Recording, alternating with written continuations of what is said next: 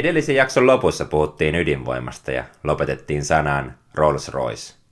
Ehkä tästä hyvä asinsilta voisi olla Piilaakson NDB-niminen startup, joka pyrkii siirtämään ydinvoimaloiden ydinjätteen timanttiakkuihin, joita ei koskaan tarvitsisi ladata ja jotka teoriassa voisivat kestää jopa 28 000 vuotta. Kuulostaa aika hurjalta ja vaaralliselta, mutta timantti maailman kovimpana luonnossa esiintyvänä aineena tekisi akuista lähes tuhoutumattomia. Koska ydinjätteestä energiansa saavat timanttia, kun ovat sähköautoissa vielä hypoteettisia, hypätään niihin ratkaisuihin, joita meillä jo nyt on. On muistettava, että ilmaston kannalta tietenkin parempi vaihtoehto olisi olla autolematta ollenkaan. Tällä hetkellä autottomuus toisi elämäni sen verran ylimääräistä vaivaa, etten vielä pysty tehdä uhrausta olla omistamatta autoa vaikka asun kampissa. Totta kai suosin julkista liikennettä, mutta jos valinta on 15 minuutin ajomatka tai tunnin bussimatka, mukavuuden halu ja ajan säästäminen voittaa ja valitsen bensaa syövän Toyotani.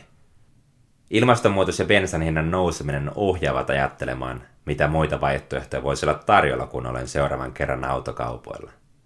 Jos sähköauto olisi alusta pitäen halvempi vaihtoehto, ehkä bensan hinnan keinotekoista laskua pyydettäisiin julkisesti vähemmän.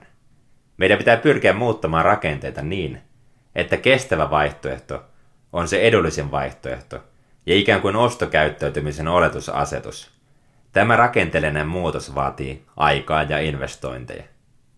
Syyttävää etusormea bensan noususta näytetään Suomen hallituksen suuntaan, mistä muun muassa loppuautoilijoiden kurituksen liike kumpuaa. Todellisuudessa hallitus on tehnyt vain bensaveron indeksikorotuksen, jolla pyrittiin siihen, että polttoaineen hinnat seuraavat yleistä hintakehitystä. Polttoaineen keinotekoinen laskeminen sopii huonosti niin markkinatalouteen kuin myös ilmastotavoitteeseen – Suomen tuki bensan laskemiseksi saattaisi laskea hetkellisesti hintaa, mutta loppujen lopuksi bensan hinta lähtisi nousuun ja Suomi olisi tukenut vain isoja öljyyhtiöitä. Tätä on kysynnän ja tarjonnan laki. Saatan olla väärässä, mutta ehkä autoa tarvitseville vähävaraisille suunnattu väliaikainen tuki toimisi paremmin. Minkälaisia vaihtoehtoja minulla sitten olisi? Voisin ainakin siirtyä hybridiautoon, josta löytyy niin poltto- kuin sähkömoottori. Sähkömoottorilla voidaan ajaa lyhyitä matkoja ja jarruttamisen synnyttämän jarrutusenergian sähköksi. Tiedän kuitenkin, että hieman oli kymmenen vuoden kuluttua uusien myytävien henkilöautojen täytyy olla täysin päästöttömiä, joka laittaa ainakin tällä hetkellä hybridiautot huonoon asemaan. Tarjolla olisi myös kaasuauto, jota verotetaan kevyesti kannustimena auton ostamiselle. Kun ajaa biokaasulla auton hiilidioksidipäästöt ovat hyvin lähellä nollaa – Biokaasua valmistetaan biojätteestä ja tämä on kiertotaloutta parhaimmillaan. Kaasuautoon siirtyminen voi olla houkuttelevaa myös mukavamman huoltoasemakäynnin vuoksi. Koska biokaasun ei kohdistu nestemäisten polttoaineiden vero, huoltoasemakäynniltä palaa rikkaampana kuin bensaa tai diisseliä tankattaessa. Biokaasu sopii myös hyvin talvioloihin, joka aina ei ole itsestäänselvyys. Esimerkiksi sähköautoissa talvi heikentää auton toimintamatkaa. Koska yhteiskuntien fokus vaikuttaa selvästi olevan nyt yksityisautoilun sähköistämisessä, biokaasu voi ottaa isoa roolia erityisesti raskaan liikenteen ja laivojen polttoaineen. Jos haluaisin pitää kiinni Toyotasta enkä ostaa uutta autoa, voisin myös muuntaa sen kaasuautoksi muutamalla tuhannella eurolla. Jos menisin autokaupoille nyt, kaasuauto voisi olla hyvä vaihtoehto. Vaikka Venäjän hyökkäyssota Ukrainassa on nostanut myös biokaasun hintoja. Vetyautot olisivat valmiita Suomen markkinoille heti, kun Suomesta löytyy vetytankkausasemia. Niitä ei ole ollenkaan enää. Muissa Pohjoismaissa ja Liettua lukuun ottamatta Baltian maissa asemia jo löytyy. Mutta mitä on vety? Muistatko kemian tunnelta alkuainetaulukon? Vety H on jaksollisen järjestelmän ensimmäinen alkuaine, eli se on maailmankaikkeuden yleisin alkuaine. Vaikka kemian tunnel olisi nukkunut, saattaa tietää vesimolekyylistä joka koostuu kahdesta vetyatomista ja yhdestä happiatomista. H2O. Ei siis voi olla kovin vaarallinen aine, eihän. Kyllä ja ei. Vety on erittäin räjähdysherkkä aine. 1900-luvun alussa nimenomaan vety liikutti ilmalaivoja. Niillä tehtiin pitkiä matkoja ja tilastollisesti tarkasteltuna ne olivat hyvin turvallisia. Vaikka 1930-luvun historian ei olisi perehtynyt. Ehkä tv on tullut vastaan Hindenburgin ilmalaiva, joka syttyi tuleen laskeutuessaan New Jerseyn osavaltiossa vuonna 1937 romuttaen hetkessä ilmalaivojen maineen. Vedyn syttymisherkkyydestä tiedettiin jo tuolloin ja vedyn sijasta oli alettu käyttämään heliumia. Hindenburg kulki kuitenkin vedyllä, koska Yhdysvalloissa oli monopoli heliumkaasun valmistuksesta eikä se suostunut myymään sitä natsi-Saksaan. Vetuautojen valmistajat sanovat kuitenkin, että eivät autot ole sen vaarallisempia kuin muilla polttoaineilla kulkevat, koska vety on varastoitu huolellisesti painestettuun tankkiin.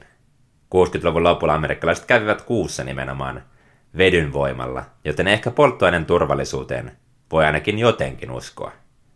Vetyautoille liittyy kuitenkin lyhyet huoltovälit ja vetyautojen hinnat romahtavat nopeasti. Entäpä sitten ilmastopäästöt? Se riippuu siitä, miten vety on tuotettu. Yleensä vety tuotetaan fossiilisilla polttoaineilla. Tällä hetkellä vain alle prosentti vedystä on niin sanottua vihreää vetyä, joka on tuotettu vedestä elektrolyysillä. Hiljattain Suomessa P2X Solutions investoi 70 miljoonaa euroa vihreän vedyn tuotantolaitokseen, jossa vetyä tuotetaan täysin päästöttömästi. Tuotantolaitoksen pitäisi valmistua Harjavaltaan vuoden 2024 alussa. Ruotsissa SSABn, LKABn ja Vattenfallin hybrid-hankkeessa fossiilivapaata vetyä varastoidaan kalliovaraston, joka toimii maailman ensimmäisenä pilottina siitä, miten uusiutuva energia muuttaa vedyksi, kun sähkön tuotanto on suurempi kuin tarve. Jos ajatellaan skenaario, jossa toinen auto on vihreällä vedyllä tankattu vetyauto ja toinen uusiutuvalla energialla ladattu akkusähköauto, kumpi voittaa vertailun?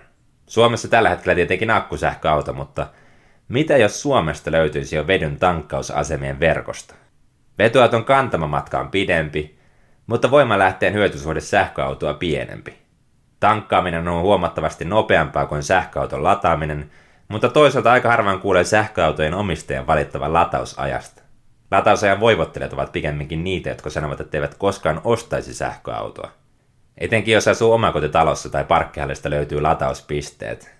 Autoilijan arki kuulostaa melko vaivattomalta, kun auto laitetaan yöllä lataukseen ja aamulla akku on täynnä. Pidemmällä ajomatkalla suurin osa pysähtyisi varmaan muutenkin vartiksi kahville. Negatiivista mielikuvaa sähköautoilusta havainnollistaa hyvin eräs kohtaaminen viime talvelta, kun olin menossa junalla Kiuruvedelle. Minulle ja kollegallinen tuntematon mieshenkilö kuunteli keskusteluamme ja arveli, että olemme varmaan sieltä Hesoista. Hän kysyi, olemmeko käyttäneet metroa ja pyöristeli päätään, kun molemmilla oli tästä kokemusta. Hieman myöhemmin hän kysyi, onko meilläkin sellaiset sähköautot. Vastattuani, että meillä molemmilla on ihan bensa-autot, hän vastasi, että hyvä, että siellä Helsingissä on myös niitä järkeviä ihmisiä.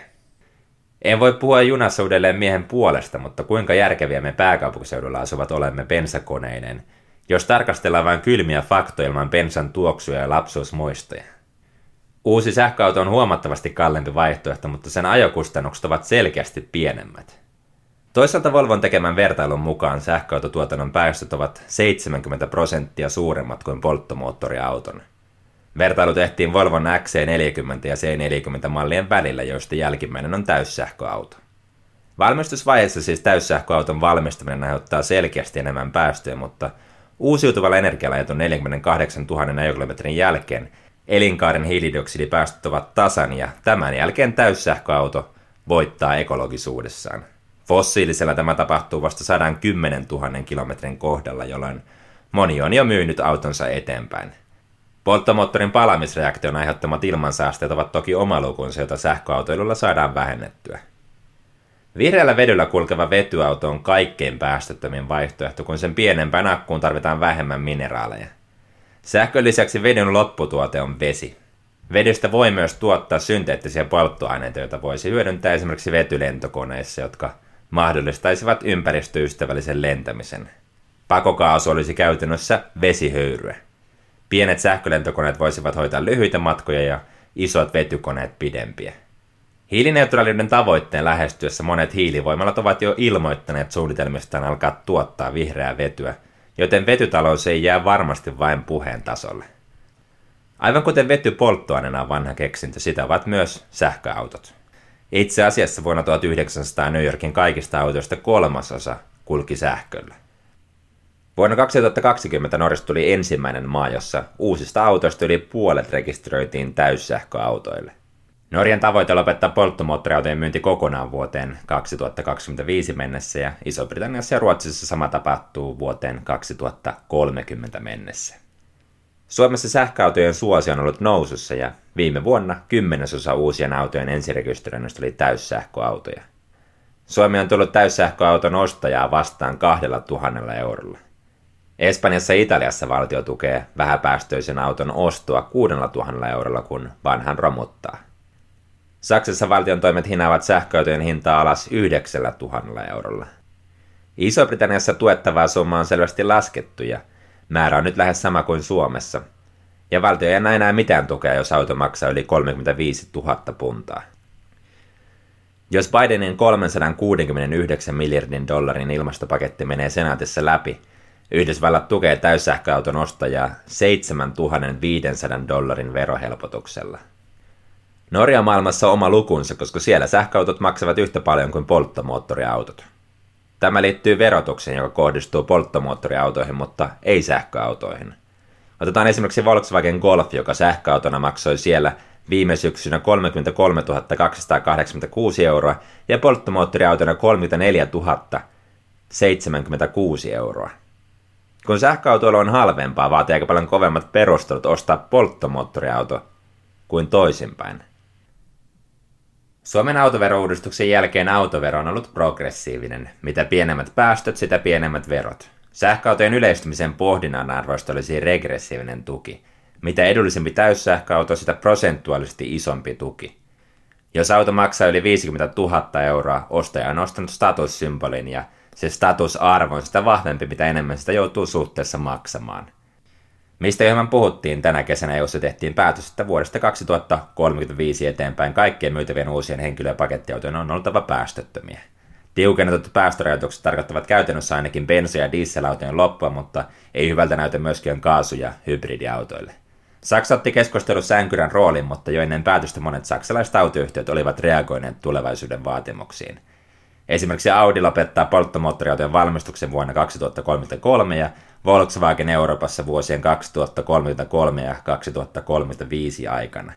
Mercedes-Benzin lupaukset ovat kunnianhimoisemmat luvaten suunnittelemassa kaikki uudet autonsa täyssähköauton näkökulmasta vuodesta 2025 ja tarjoten vain täyssähköautoja viimeistään vuonna 2030.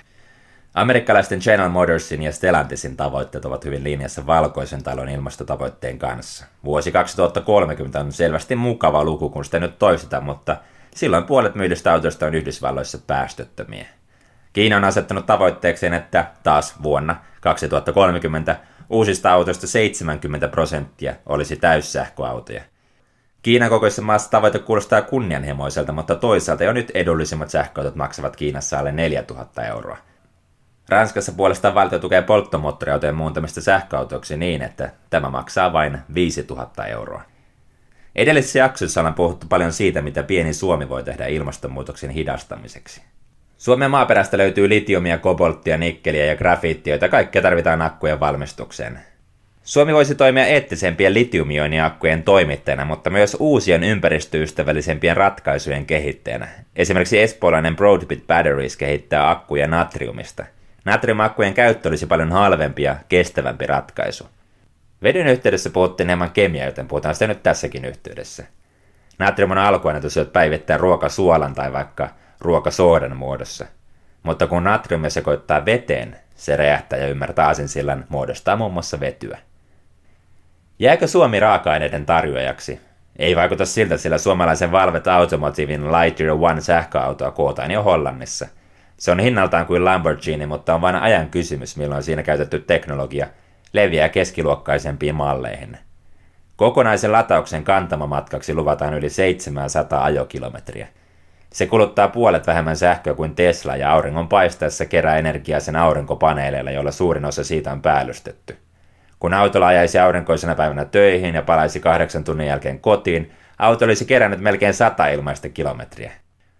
Harvalla on Lightyear Onein varaa, mutta Lightyear 2 hinnaksi luvataan 30 000 euroa. Sen valmistus alkaa viimeistään kolmen vuoden kuluttua. Ehkä tämän jakson tutkimustyön perusteella jään odottamaan sitä.